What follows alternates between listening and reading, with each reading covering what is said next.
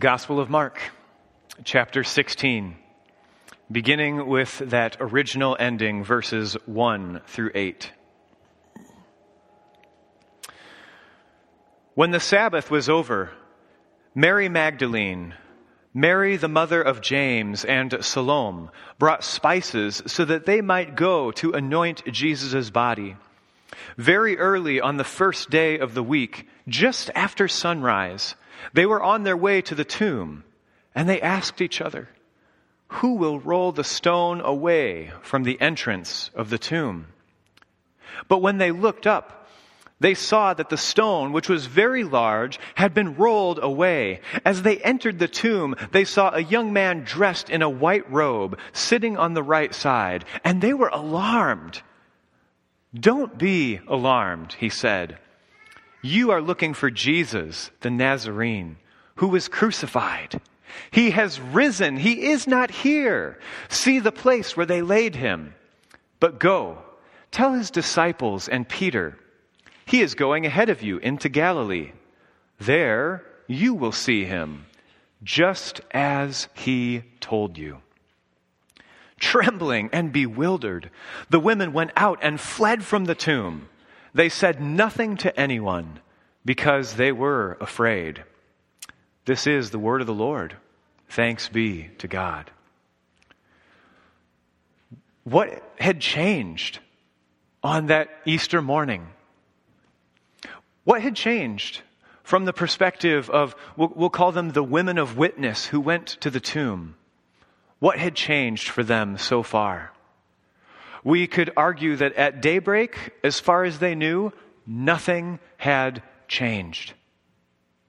They are going to the tomb and they're expecting not to find a risen Savior, not to find an angel. They expect that nothing has changed between Saturday and Sunday. But what, the only thing that they carry with them is the grief that they have that they saw their teacher, their rabbi, the one who they loved, the one who performed miracles, the one who fed the 5,000, the one who said to the lame, walk, tick, pick up, pick up your mat and walk. They saw him crucified. They saw his body pierced with a spear and they are grieving. They are grieving. And their grief is very normal in the sense that, that grief will cloud and even tunnel vision our judgment. If ever there is a detail in Scripture that testifies to the fact that they are grieving, it's the fact that they haven't even yet thought ahead to the stone that's in front of the tomb until they're on their way there. Because their grief is so present. Their hope is not in a risen Savior just yet. Their hope is to find some consolation in anointing Jesus' body, to, to offer some funeral rituals, to give Jesus some dignity after his shame and humiliation. Their hope is not to find a risen Savior. Their hope is just to comfort their grief, even just a little bit. So far as they know, nothing has changed. And there are many on that morning who would make the case that nothing had yet changed. There is still hunger, sickness, poverty, and war in the world. Rome was still in plenty of power, flexing its pagan muscle across the known world. There were still plenty of things that were wrong with the world, and many could make the case that nothing had changed. But there's also some things that had not changed that were very good. No letter of the law from Genesis to Malachi had changed. Nothing that the law and prophets had testified about the Messiah had changed. Nothing that Jesus had said had changed. None of his words were erased away when he died. None of his words of healing and assurance, none of his words of teaching, and none even of the words that he said that seemed a little bit outlandish, a little bit crazy, a little bit hard to follow, hard to imagine. None of that had changed. Everything that Jesus said and did still was. The feeding of the 5,000 did not reverse itself. The people that Jesus had healed when he was alive did not revert to illness. None of that had changed all of the works of God were still fully present. None of that had changed. It was still the same. None of it had changed except maybe a few of the things that Jesus said might be a little bit harder to hold on to now that he had died. Maybe some of the outlandish things that he said, things about being God's son, may not be our first thing to follow. None, none of that had changed. So you can make the case that nothing had changed. And yet, everything had changed. For them and for us and for all who are far off, everything had changed, though we did not know it yet. The first sign that things were different, that everything had changed, was that the stone had been rolled away. The stone that would be immeasurably hard to push away just a few people gathered for a graveside service. The stone had already been rolled away. That was the first sign that something was different. Something had changed. And the young man in white, who would have been unidentifiable to the women of witness, but we can pretty easily understand that he was a messenger from God, an angel who first spoke the words of good news. Jesus, the Nazarene, who was crucified. He is not here. He is risen. Everything has changed. Everything has changed with that proclamation, making it certain. And yet, it doesn't mean that the world suddenly became a utopia. It doesn't mean that hunger and disease and war and strife and hatred evaporated away. And yet, everything had changed, though we did not yet fully realize it. Everything had changed. Those words of witness to the women at the tomb were proof positive that Christ was risen from the dead. And none of us would have been able to fathom it in the moment if we were in their place. That this makes a world of difference. Because all the things that Jesus said were true. All of even the crazy sounding stuff about the Son of Man will, will suffer and die and rise again on the third day. Something that was repeated three times in the Gospel of Mark. These things were hard to believe, hard to understand, and even the disciples reacted against them with confusion or, or even rejection of this idea that Jesus would die. And now, with the tunnel visioned effect of grief, no one's bringing to mind that this is exactly what Jesus said would happen and that everything would change in this moment. Heavenly validity was now confirmed that when Jesus told people, Your sins are forgiven, he did so with the authority of God. The Lord who could calm the storms with a word was also Lord over life and death. Nothing had changed in what Jesus had said, but everything had now changed in how we could understand who it was that said these things and with what authority they were spoken. Jesus is nothing less than an amazing teacher, a master of rhetoric and words, a master of drawing from the Old Testament and telling people, hey, I don't think you quite have the clearest picture of God yet, even with the scriptures. Jesus was a masterful teacher. He used symbols that people understood, and in some ways, he advocated for terrible agricultural practices, like sowing seed in the middle of the road. Bad idea, but point made. Jesus was nothing less than an amazing teacher. But we know and we believe by faith that he was so much more than that. And it's because of the resurrection that we know and have faith and believe that Jesus was more than just a teacher. C.S. Lewis, the author of the Chronicles of Narnia, also wrote several other books. And in Mere Christianity, he wrote it this way I am trying here to prevent anyone saying the really foolish thing that people often say about him. I'm ready to accept Jesus as a great moral teacher, but I don't accept his claim to be God. That is the one thing that we must not say. A man who is merely a man and said the sort of things that Jesus said would not be a great moral teacher. He would either be a lunatic on the level with the man who says he is a poached egg, or else he would be the devil of hell. You must make your choice. Either this man was and is the Son of God, or else a madman, or something worse.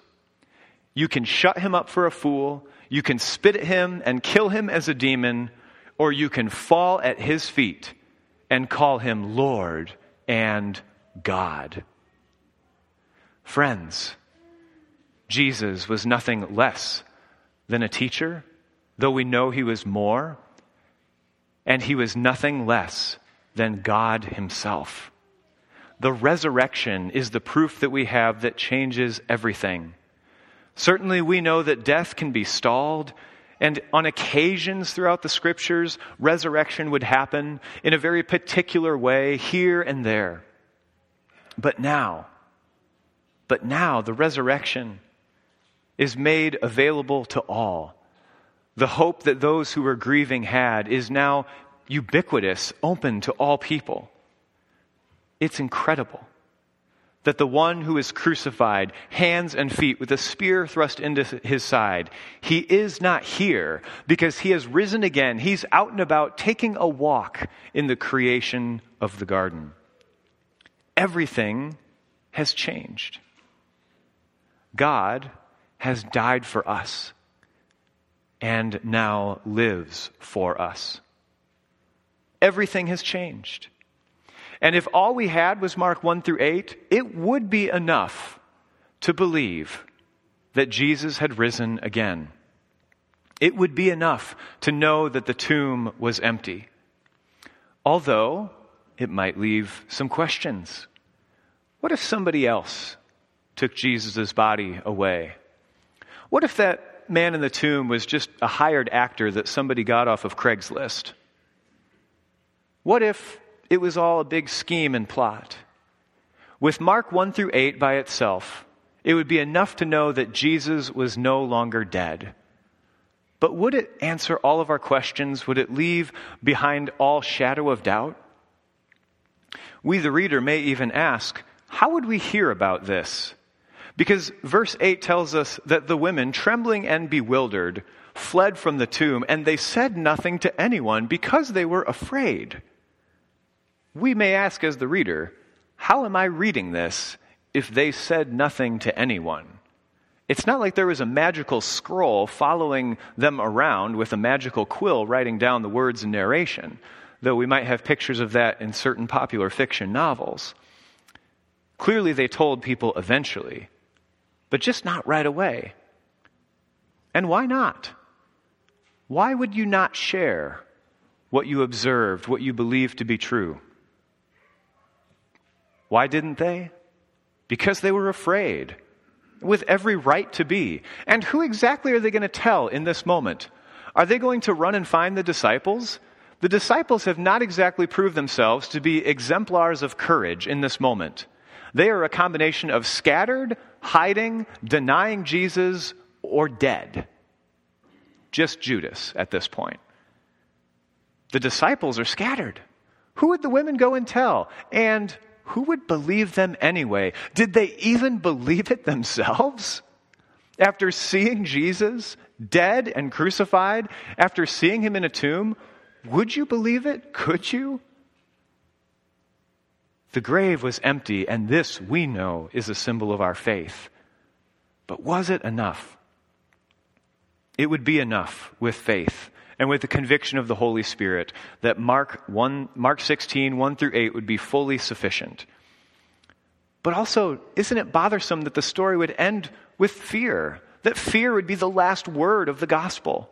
And that actually the last action in this ending is one of disobedience. They were told to go and tell Peter and the disciples, but they did not. The story continues. It doesn't end with fear or disobedience. Rather, the rest of it continues in 9 through 20. And if you're curious, for curiosity's sake, why is there one ending that we have this little footnote about and then the rest later?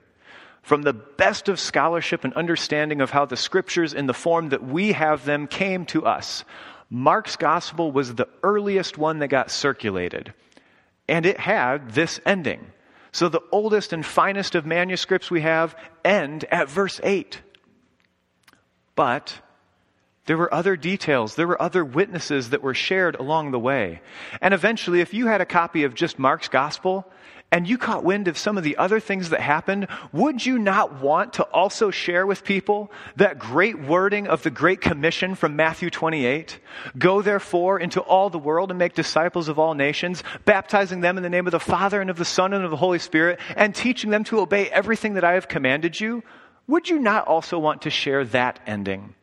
Would you not also want the road to Emmaus in the Gospel of Luke? This appearance when Jesus walked alongside of two disciples, and they didn't even recognize him until he broke bread with them. And in that moment, mirroring communion, they realized this is Jesus. The risen Lord was walking alongside of us. Were our hearts not burning as he opened the scriptures up to us? If you heard all of those pieces from faithful witnesses, you also would want to add them in. So the form that we have of the Gospel of Mark includes that which was circulated from the others of Matthew and Luke's accounts, all sharing together this full story of gospel as Matthew, Mark, Luke, and John work together to bring us the hope of Jesus and his resurrection and that the story goes on. That death is not the end, and the empty tomb is not the end by itself. So let's pick up at verse 9 and read the rest of the story. When Jesus rose early on the first day of the week, he appeared first to Mary Magdalene, out of whom he had driven seven demons. She went and told those who had been with him and who were mourning and weeping. When they heard that Jesus was alive and that she had seen him, they did not believe it. Afterward, Jesus appeared in a different form to two of them while they were walking in the country. These returned and reported it to the rest. But they did not believe them either. Later, Jesus appeared to the eleven as they were eating he rebuked them for their lack of faith and their stubborn refusal to believe those who had seen him after he had risen. And he said to them, Go into all the world and preach the gospel to all creation. Whoever believes and is baptized will be saved, but whoever does not believe will be condemned. And these signs will accompany those who believe. In my name they will drive out demons. They will speak in new tongues. They will pick up snakes with their hands. And when they drink deadly poison, it will not hurt them at all. They will place their hands on sick people and they will get well. After the Lord Jesus had spoken to them, he was taken up into heaven and he sat at the right hand of God.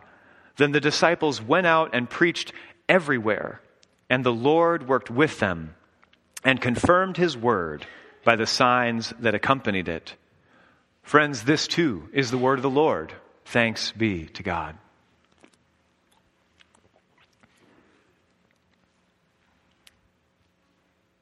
It seems the young man in white who proclaimed the good news wasn't quite enough. The empty tomb wasn't enough because they needed to hear it from Jesus. They needed to see him and to hear it from his own lips. And then instead of saying nothing to anyone because they were afraid, Mary goes back and tells the disciples, though they did not believe it. But Jesus enabled her to be obedient to what she was told to do go and tell. The two disciples on the road to Emmaus in Mark 12 and 13, hinted at in these verses, told more fully in the Gospel of Luke. They also now know and have seen Jesus. And yet it's funny, no one is believing it except for the first hand witnesses. And we should note the significance here. Christ's presence is what allows them to believe. They had to see it. And Christ rebukes them for, like, hey, you all have a story to tell. And if you don't even believe each other, we got some work to do before other people in the world that you're going to witness to are going to believe you. You haven't even believed each other yet. But here it is. How do we, how do we then stand a chance to witness to the risen Lord? The disciples and the women of witness didn't even believe each other. Friends, after Christ rose, he spent 40 days on earth and then ascended. And in his ascension, then they waited in Jerusalem and they sent, and the Holy Spirit was sent into their hearts. We have the living witness of Christ in our hearts by the power of the Holy Spirit that up until that point, people only believed if they saw Jesus for himself. It took the Holy Spirit being poured out to bring that conviction to all, that they too might believe that the cross was empty, the grave is empty, because Christ is risen. He is risen indeed. The Holy Spirit would be needed and would be poured out in all of God's faithfulness. We are here we are here today as part of this church in one way or another, participating in some way or another because of the resurrection. If Jesus had not risen again, we wouldn't be here. We might know of some other ancient teacher named Jesus, Yeshua, but none of us would be here. None of us were there on the original resurrection day. None of us heard from Mary Magdalene herself. None of us walked to Emmaus. We've got some older folks here, but none of us are that old. We are here worshiping God today because Christ's very presence enabled them to tell one another and to believe. And the Holy Spirit dwelling in our hearts is the witness of Christ's very living presence today that we also may know and tell and believe. We are worshiping here today giving thanks to God for the forgiveness of sins, the resurrection of the body, and the promise of eternal life, and witnessing to the kingdom because Jesus died and rose again. And that story was known and believed and told. And the disciples told some people, and they believed it.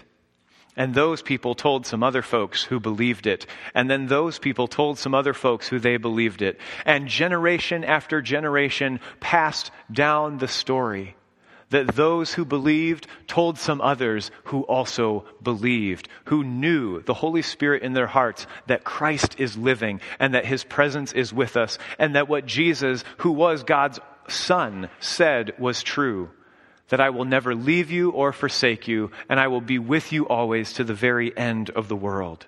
This is the hope that we have in our hearts that only God can put there. We are here because some people told the story and others believed it. And there were signs that accompanied it. There were snakes handling and other stuff like that. I'm glad that that's not like a trial we have to do to like prove our validity as Christians. But rather, if we did think that that was what was necessary, we'd be missing the point. The signs that accompanied Jesus' resurrection being proclaimed, the signs that accompanied it were all to confirm the word. That Jesus said these words and that they were true. The signs were to accompany the words that were spoken to confirm that everything that Jesus said about the Son of Man dying for the sins of the world and on three days rising again, tear down this temple and rebuild it, that all of it was true and confirmed in the resurrection. This is the good news that we share. This is evangelism. This is sharing the gospel. And perhaps too often we conflate evangelism with converting. Related, but not the same. When we think of sharing our faith, it's like we have to think about everyone's questions, the doubts they might have. Do we know all the answers to the questions that will come up? Are, are we sure of all of this and how to explain it well? That's if we're focused just on can we convert this person? Evangelism, what the women of witness and the disciples were told to do, is just sharing the good news. Evangelism is sharing the story. Jesus died for you and Jesus rose again. That is our story. Evangelism, literally gospelizing, good newsing is the wording, is just sharing that good news. Share the good news. Share that story. I think of it in two different ways. If we think about bringing someone to Jesus to understand the same hope, do you think about offering someone who is thirsty a cup of cold water? Or do you think about like holding them down and injecting an IV? There's a few people here who I know have experience with that. If we think about sharing the good news of Jesus, it is not a picture of having to hold someone down and diagnose them and jam an IV in and hope that we have the skill to make it happen. That is not the picture of evangelism and sharing the good news we're given. It's not restrained or coerced. It is a joyful sharing. Like, I have some water, you are thirsty, and I want to share it with you. And maybe you're not thirsty right now. Anyone who's ever had a toddler knows that there are times where I'm not thirsty, may be the response. And there are fully grown adults who are spiritual toddlers who will say they are not thirsty. Evangelism, sharing the good news, is that we have water of life and hope and the world is thirsty. And it is so simple as saying, I have some water and I'd like to share it with you. This is the good news that Jesus died and rose again, and that we are a people who are thirsty for hope throughout all of history. And this is the only hope that will slake our thirst. Evangelism is sharing that we know a thing or two about Jesus and that ultimately it is through Jesus' life and through the witness of the Gospels that we know who God is. We don't have to pick apart all of the other things. We don't have to get too caught up in all of the minutiae or all of the technicalities. What we need to do is to share the cup of cold water that Jesus died and rose again. And that what the Gospels give us is the clearest understanding of who God is. We know who God is because of Jesus. Even those who had studied the Old Testament all of their lives, Jesus often pointed out, you don't quite have the right picture of God. It is only through Christ that we have a true and full picture. It gives us the clearest picture of who God is. And it was the Word, the Word made flesh the ability to get to know who God really was. And what do we learn from Jesus? We learn from his life and his birth, his incarnation, that we do not have a God who is far off or distant. We do not have a God who turns away at arm's length. We have a God who was born and dwelt among us, who walked among us, who ate the food that we eat, who walked the roads that we walked. We do not have a God who tells us to harbor grudges or hold on to bitterness, but we have a God who died upon the cross and wanted to forgive his own executioners and the crowd who mocked him. We have a God who is not unconcerned with the things of this world, who is not unconcerned with our needs, but a Jesus who showed us that God cares about our daily needs, about daily bread, about healing people, about giving them life to the fullest. This is a picture of who God is. A God who went to wedding receptions, a God who walked along the roads, a God who knew people and had time for them. Ultimately, the picture of Jesus that we get in the Gospels is one who loves us both fiercely and tenderly. We know that Jesus doesn't dart out when things get difficult. He didn't beam himself out of his mock trial, his betrayal, and his execution. Jesus does not leave then. How much more then do we know that Jesus will not leave us in our hour of need? So, friends, what has changed? You could focus on the ways and make a case that nothing has changed. Or we can accept that everything has changed through Christ's resurrection. And where our hurt that we see in this world, where the pain that still exists is still there, well, this is where we find our mission to bring Christ's kingdom on earth as it is in heaven fully here. to join the Redeemer in the redemptive work, to share the clearest picture of who God is. And this we know through Jesus Christ. This is the cup of cold water that we offer to other weary travelers on the road. This is our understanding that is given to us, that the hard times that we face can be given meaning, even through Christ's great love for us. How do we know who God is? When we accept, as C.S. Lewis urges us to, that Jesus really is the Son of God, that we understand that God knows our every need, can relate to our every weakness in pain and suffering, that He knows our sin and yet was so quick to say, Your sins are forgiven. We understand God best when we know Jesus. This is the clear picture that makes it come together, and the validity of it is in the resurrection. We know that Christ's love for us is so strong and great and powerful and fierce and gentle that Jesus would die for you, his death, so that we might live. Amen and amen. Friends, Jesus died for us so that we might live. And though he knew how often it was easy to forget, easy to lose sight, easy to get confused, that even some of his own did not believe right away. Jesus knows that we would need reminders along the way. And so he gave us the bread and the cup as holy communion, reminders of who he was, to feed us and nourish us along the way, and to remind us that he will nourish us along the way that the death that he died, he died for us so that we might live in his life. So we're going to celebrate communion this day with our risen Lord. Hear these words Beloved in the Lord Jesus Christ, the Holy Supper that we are about to celebrate is a feast of remembrance, communion, and hope. We come in remembrance that our Lord Jesus Christ was sent of the Father into the world to assume our flesh and blood and to fulfill for us all obedience to the divine law, even to the bitter and shameful death of the cross.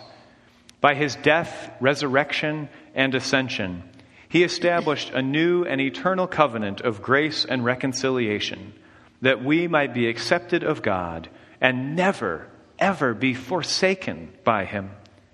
We come to have communion with that same Christ, who has promised to be with us always, even to the very end of the world. Even through death itself, he will commune with us and be with us.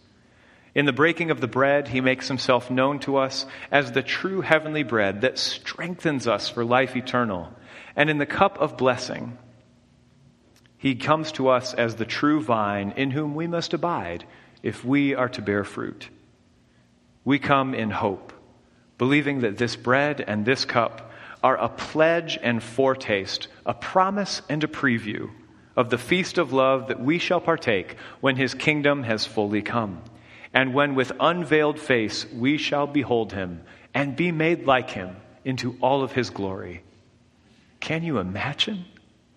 We come in remembrance, communion, and hope. Since by his death and resurrection and by his ascension, Christ has obtained for us this life giving Holy Spirit that convicts our hearts and brings the presence of the living Christ with us. So it is that the Holy Spirit unites us all in one body under Christ, our King, the head of the church. So we are to receive this supper now in true love, in sincere gratitude, mindful of the communion of saints who heard the good news, who heard the story, and believed. Friends, as we approach the table this morning, uh, we're going to use the cup with the bread and juice to guide us as we remember the sacrifice made for us by Jesus on the cross. I'm also going to invite you as well to join us in the words of our communion liturgy. I'll read the normal font, um, and you'll read the bolded font. You know what to do. We've done this before. Friends, as we come to the table this Easter Sunday, may the Lord be with you and, also, also with you. Lift up your hearts. We lift them up to the Lord. Let us give thanks to the Lord our God. It is, It is right, right to give our thanks and praise. Let us pray. Holy and right it is, and our joyful duty to give thanks to you at all times and in all places, O Lord, our Creator, Almighty and everlasting God. You created heaven with all its hosts and the earth with all its plenty. You have given us life and being, and preserve us by your providence. You have shown us the fullness of your love in sending into the world your Son, Jesus Christ, the eternal Word made flesh for us and for our salvation. For the precious gift of this mighty Savior who has reconciled us to you, we praise and bless you, O God. With your whole church on earth and with all the company of heaven, we worship and adore your glorious name, saying together, Holy, holy, holy Lord, God of power and might. Heaven and earth are full of your glory. Hosanna in the highest. Blessed is he who comes in the name of the Lord. Hosanna in the highest. Most righteous God, we remember in this supper the perfect sacrifice offered once on the cross by our Lord Jesus Christ for the sin of the whole world. In the joy of his resurrection and in expectation of his coming again, we offer ourselves to you as holy and living sacrifices, as together we proclaim the mystery of the faith. Christ, Christ has died. Christ, Christ is is risen. risen. Christ, Christ will, will come, come again. Send your Holy Spirit upon us, we pray, that the bread which we break and the cup which we bless may be to us the communion of the body and blood of Christ. Grant that being joined together in him, we may attain to the unity of the faith and grow up in all things into Christ our Lord. And as this grain has been gathered from many fields into one loaf, and these grapes from many hills into one cup, grant, O Lord, that your whole church may soon be gathered from the ends of the earth into your kingdom. Even so, come, Lord Jesus. Amen. Amen.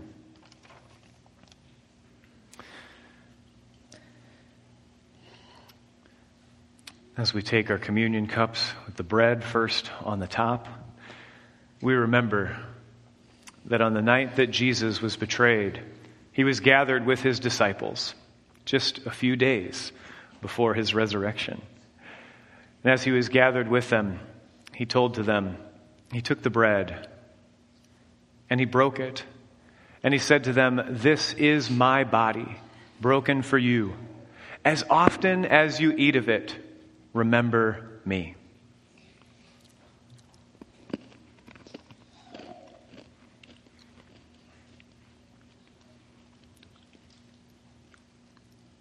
The bread which we break is our communion with the body of Christ. Thanks be to God. In the same way, as he was with his friends, Jesus took the cup. He poured it out for them and he blessed it. He said, Friends, take and drink. This is the new cup of my blood. As often as you are together, drink of it and remember me.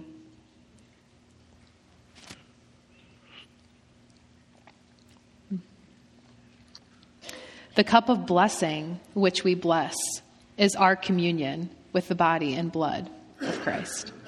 Amen. These are the gifts of God for the people of God to strengthen and nourish and remind us. Amen.